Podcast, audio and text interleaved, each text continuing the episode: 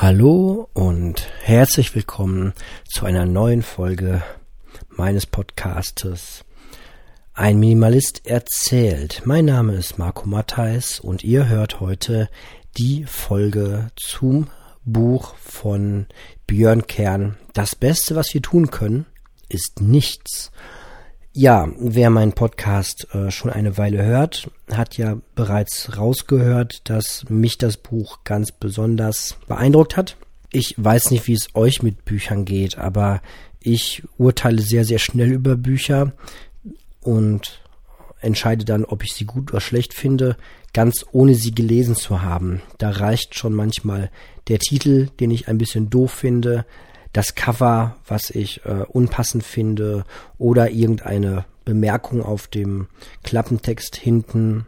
Manchmal reicht auch nur ein Wort im Titel, das irgendwie dazu führt, dass ich dann sage, nee, das kann schon irgendwie nicht sein.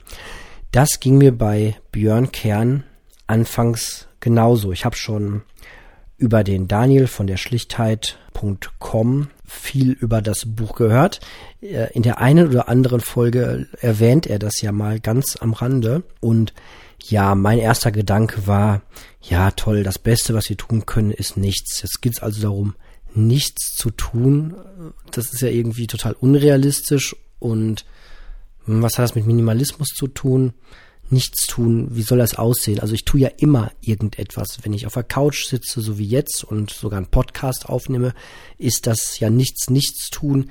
Wenn ich atme, atme ich. Wenn ich meditiere, meditiere ich. Und ja, also irgendwie fand ich den Titel etwas, ja, unpassend bis ja einfach falsch. So, weil ähnlich wie in der Kommunikationswissenschaft bei Watzlawick, der das aufgestellt hat, mit dem Satz, also ein, ja, ich weiß gar nicht, ob es eine Theorie ist oder wie man das jetzt am besten bezeichnen soll. Er Watzlawick sagte jedenfalls für die Kommunikationstheorie, man kann nicht nicht kommunizieren. Selbst wenn man schweigt, kommuniziert man ja auf eine gewisse Art und Weise, man guckt auf eine gewisse Art und Weise, man kommuniziert immer, wenn man unter Menschen ist, auch wenn man vermeintlich nicht kommuniziert.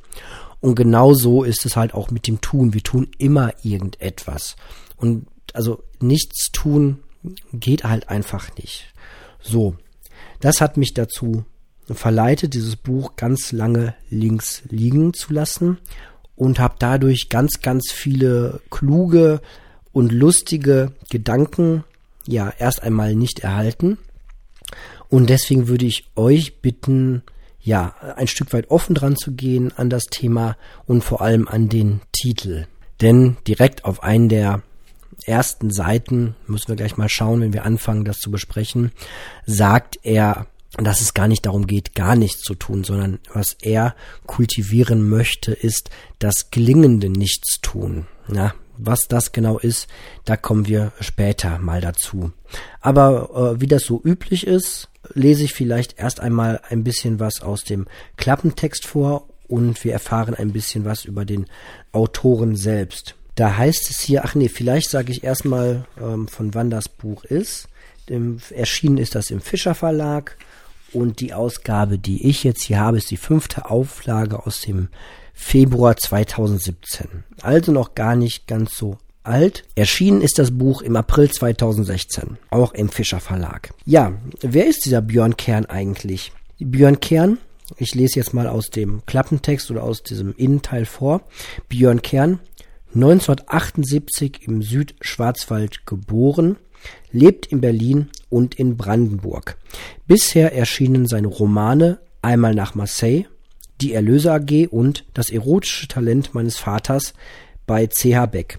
Seine Bücher wurden vielfach ausgezeichnet, unter anderem mit dem Brüder Grimm Preis, dem Casabaldi Stipendium der Villa Massimo und dem Alfred Döblin Stipendium der Akademie der Künste Berlin. Die Erlöse AG wurde 2012 fürs ZDF verfilmt. Ja, was erfahren wir da jetzt? Der gute Mann ist vier Jahre jünger als ich selbst. Ich bin 35 jetzt gerade, das heißt, er ist also jetzt gerade 31. Okay, dann kann ich den von der Person schon mal so ein bisschen grob einordnen, vielleicht von seiner Lebenserfahrung her. Naja, Alter hat jetzt auch nicht so viel mit Lebenserfahrung zu tun, aber ihr wisst schon, was ich meine. So eine grobe Orientierung kann das mal geben. Ja, bisher haben wir erfahren, hat er vor allem Romane geschrieben. Ich gehe mal davon aus, dass ein Autor auch schon ein paar andere Sachen geschrieben haben dürfte. Der dürfte auch ein paar ähm, journalistische Sachen geschrieben haben. Ja, hat er, da erfahren wir später auch ein bisschen mehr im Buch zu. Aber das hier ist sein erstes, naja, können wir Sachbuch sagen? Komm, sind, sind wir heute mal so locker und nennen das mal das erste nicht fiktionale Buch, das erste Sachbuch. Hm, das Schöne bei Björn Kern ist, er schreibt im Grunde aus seinem eigenen Leben heraus. Das Buch ist aufgeteilt in viele kleine Geschichten, die sich chronologisch aneinanderreihen und immer wieder den Bezug zu den Themen, na, ich sag mal, Besitz, Arbeit und ja, Tätigkeit im weitesten Sinne haben. Aber vielleicht lassen wir am besten einmal Björn Kern an dieser Stelle selbst zu Wort kommen. Aus dem Klappentext lese ich vor. Eine kleine Warnung vorab. Es ist nicht einfach, nichts zu tun, ohne sich dabei lächerlich zu machen. Wer etwas tut, hat das Verständnis auf seiner Seite.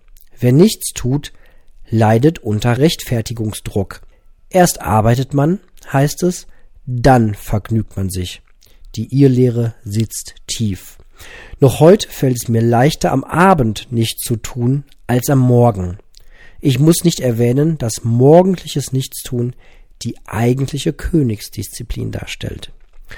Also er nimmt die heutige Gesellschaftsform immer wieder sehr, sehr schön auf die Schippe, wie ich hier finde, und mit sehr treffenden Beispielen. Das hier, was er sagt, stimmt ja irgendwie. Ja, wir haben so verinnerlicht erstmal die Arbeit, dann das Vergnügen und äh, nach der Arbeit, wenn man um 16, 17 Uhr sich ausgepowert hat für den Job, dann ist das auch in Ordnung, wenn man Freizeit hat.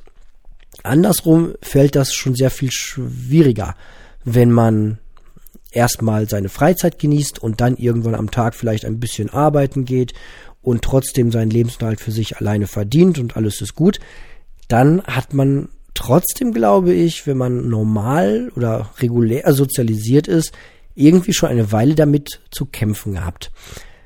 Ich für mich habe das sehr tief verinnerlicht. Ich bin sehr standardisiert ähm, sozialisiert. Mein äh, Papa war klassischer Arbeiter im Dreischichtbetrieb. Okay, der hatte auch seine Schichtzeiten, wo er dann abends oder nachts arbeiten musste und dann entsprechend morgens mehr Freizeit hatte, die aber dann auch meistens mit Schlafen und Ausruhen verbracht hat, weil es halt eine sehr körperlich sehr anstrengende Arbeit war.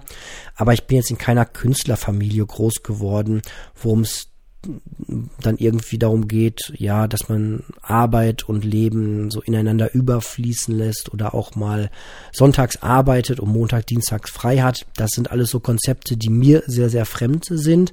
Ich habe auch niemanden in der Familie, der selbstständig ist. Und für mich habe ich schon recht früh halt dieses Konzept verinnerlicht. Erst die Arbeit, dann das Vergnügen.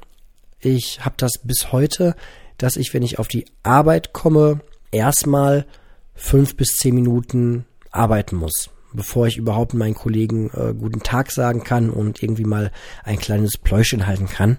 Und alles andere empfinde ich auch als äh, höchst unangenehm. Wenn ich morgens nicht im Büro mal zuerst meinen Rechner hochfahren kann, meine E-Mails kurz checken kann, vielleicht ein, zwei Aufgaben erledigen kann, dann werde ich nervös, wenn sich da irgendein Kollege direkt mit dazusetzt und jetzt irgendwie von seinem Privatleben was Spannendes erzählen möchte, kann er eigentlich garantiert sicher sein, dass ich ihm nicht richtig zuhören werde, weil es so tief in mir drin steckt, erstmal was zu tun, bevor man dann etwas Angenehmes für sich selbst tut. Ja, und wann man die Sachen tut, ist ja eigentlich egal. Hauptsache, man erledigt sie und ja, finde ich sehr, sehr interessant an dem Punkt, diesen kleinen Ausschnitt mal gewählt zu haben. Und ich würde vorschlagen, wir gehen jetzt einfach mal rein in das Buch und ihr kennt es schon von der letzten Buchbesprechung oder vielleicht auch nicht. Ich mache hier draus keine reine Buchbesprechung, sondern ich nehme das irgendwie als Aufhänger ganz viel meiner eigenen Ansichten und dem, was ich bisher so an Überzeugung zum Thema Minimalismus gewonnen habe, da in Querverweis zu setzen und mal laut drüber nachzudenken zu dem, was er hier sagt.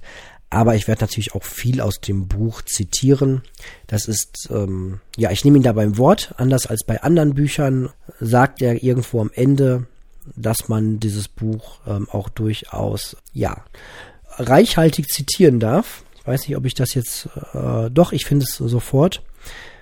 Als ziemlich allerletzten Abschnitt schreibt er, Kopieren Sie dieses Buch, wenn Sie für seinen Erwerb nicht arbeiten möchten. Laden Sie es illegal aus dem Internet. Es geht hier nicht um ein paar lausige Tantiemen. Es geht hier um die Rettung der Welt. Ja, mag sein, dass der Verlag selbst das äh, nochmal ein bisschen anders sieht. Mm, und ich habe jetzt nicht vor, das Buch äh, einzuscannen und auf meinem Blog äh, euch zur Verfügung zu stellen. Ähm, ich glaube, dann gäbe es trotzdem Ärger. Und außerdem bin ich ja der Meinung, dass das Buch hier in Deutschland mit 9,99 Euro ja durchaus auch seinen Preis äh, wert ist jetzt für die Taschenbuchausgabe. Also steigen wir mal direkt ein. Es geht um einen Ort. Kapitel 1 heißt Unterm Birnbaum. Unter oder neben diesem Birnbaum steht bei Herrn Kern eine Bank auf seinem Anwesen, äh, bei seinem Haus, was er sich im Oderbruch gekauft hat. Und das ist sein liebster Ort überhaupt, vor allem wenn es darum geht, nichts zu tun. Also ein Ort, an dem man glücklich nichts tun kann. Er selbst schreibt, bin ich einmal traurig, genügt es, dass ich mich ausreichend lang auf die Bank setze, schon sind meine Sorgen nichtig geworden und klein. Ja, das ist in dem Fall eine Bank mit einer wunderschönen Aussicht auf sehr viel Natur und er schreibt dann weiter, ich brauche nicht vorzugehen, um aufzubrechen, ich muss nichts tun, nur das Richtige unterlassen, ich brauche nichts als die Bank und das Feld. Ja, ein Ort, an dem man gewohnt ist, nichts zu tun, ein Ort, der quasi dazu einlädt, nichts zu tun. Da kommt mir sofort in den Sinn, dass das am besten ein Ort ist ohne WLAN-Empfang und am besten noch in einem Funknetzloch, so dass man auch gar nicht erst in die Versuchung kommen kann, sein Smartphone oder sein Tablet oder sein Laptop irgendwie rauszuholen und doch äh, produktiv und irgendetwas vermeintlich äh, besonders Nützliches zu tun. Ich glaube schon, so wie es bei Herrn Kern der Fall ist, dass es sehr schön ist, wenn dieser Ort, der einen zum Nichtstun anregt, irgendwo in der Natur ist. Ich glaube schon, dass wir Menschen von Natur aus auf die Natur geprägt sind und dass der Blick auf ein weites Feld, auf eine schöne Landschaft, auf einen Wald auf Berge, von Bergen ins Tal, auf das Meer, dass solche Orte schon eine besondere Wirkung auf uns Menschen haben. Das könnte man bestimmt jetzt irgendwie über Gehirnbiologie ganz gut erklären. Wenn man sich damit auskennen täte, tue ich nicht. Aber ich bin schon recht überzeugt davon, dass es leichter an einem solchen Ort zur Ruhe zu kommen, als sich mitten in eine Shopping Mall zu setzen, wobei ich auch Menschen kenne, die äh, tatsächlich von sich behaupten, dass sie besonders in großen Menschenmengen, zum Beispiel in großen Einkaufspassagen, besonders zur Ruhe kommen können. Für mich persönlich wäre das überhaupt nichts, also dieses ständige überreizt werden von irgendwelchen Kaufangeboten. Ich würde da auch eher die Bank vorziehen. Bei mir persönlich tut's auch ein schöner Platz vor einem Fenster mit einer schönen Aussicht und ja, Björn Kern geht jetzt sogar so weit zu behaupten, dass ein solcher Ort dabei helfen kann, Geld zu verdienen. Hier lässt sich Geld machen. Ja, die Bank selbst war nur sehr günstig, äh, schreibt er, und er schreibt dann weiter, doch die Bank war nicht nur günstig, es lässt sich sogar Geld mit ihr verdienen. Freilich braucht es dafür bereits einige Erfahrung im Nichtstun. Der Trick kann daher an dieser Stelle noch nicht verraten werden. Nur so viel vorab. Wenn man mit der Bank Geld verdienen will, genügt es, sich darauf zu setzen und, ganz wichtig, nicht wieder aufzustehen. Also wie man mit dieser Bank und dem Nichtstun sogar Geld verdienen kann. Das kommt dann zu einer späteren, zu einem späteren Zeitpunkt in einem späteren Kapitel. Hat mich jedenfalls so durch das Buch geleitet, der Gedanke, und ich war recht gespannt, was genau er damit meint. Aber dazu dann auch später mehr. Als nächstes gelangt Herr Kern dann zum Themengebiet Leben mit eigener Familie, Ausbildung und Beruf. Das scheint nichts zu erstmal nicht so ganz richtig zu passen. Eine Ausbildung, da muss man viel lernen, lernt viele neue Leute kennen. Bei der Familiengründung gibt es noch viel mehr Dinge zu tun, noch mehr Wege, die man laufen muss, Anträge, die man stellen muss. Ich denke da nur an äh, Anmeldung im Krankenhaus, Kindergeld, vielleicht Elternzeit und so weiter. Da gibt es viel, viel, viel zu tun. Ja, und nicht zuletzt heißt natürlich auch so eine Familiengründung, das Leben nochmal ganz neu zu organisieren und äh, sich verab zu verabschieden, so ein bisschen vom Single-Leben, was da heißt, man kann jederzeit alles das tun, was man so gerade möchte und ja, sein Leben neu auszurichten, dann auf Kinder. Ja, er schreibt aber, Erst mit den Jahren fand ich heraus, dass sich das Nichtstun hervorragend mit ihnen, also mit diesen Lebensbereichen, vereinbaren lässt. Das äh, fand vor allem ich sehr spannend, da ich ja äh, Familie habe. Und zu diesem ganzen Thema schreibt er, die Auseinandersetzung mit der Meinung der anderen brachte mich um erquickliche Stunden voll erfüllendem Nichtstun. Seitdem höre ich auf niemanden mehr, meinen märkischen Nachbarn einmal ausgenommen. Und da muss ich sagen, das stimmt zu einem ganz großen Punkt auch gerade wenn man eine Familie neu gründet, prasseln Meinungen, wie man mit Kindern umgehen sollte, von allen Seiten auf einen ein. Im schlimmsten Fall kauft man sich selbst so einige Ratgeber, wo dann drin steht, äh, was man machen sollte. Die eigenen Eltern, die Verwandtschaft, die Onkel und Tanten, alle wissen ganz genau Bescheid, ob es richtig ist, ob dein Kind mit dem eigenen Bett schläft, wann ein Kind ins Bett gehen sollte, was ein Kind wann essen darf, wie ein Kind spielt und, und, und.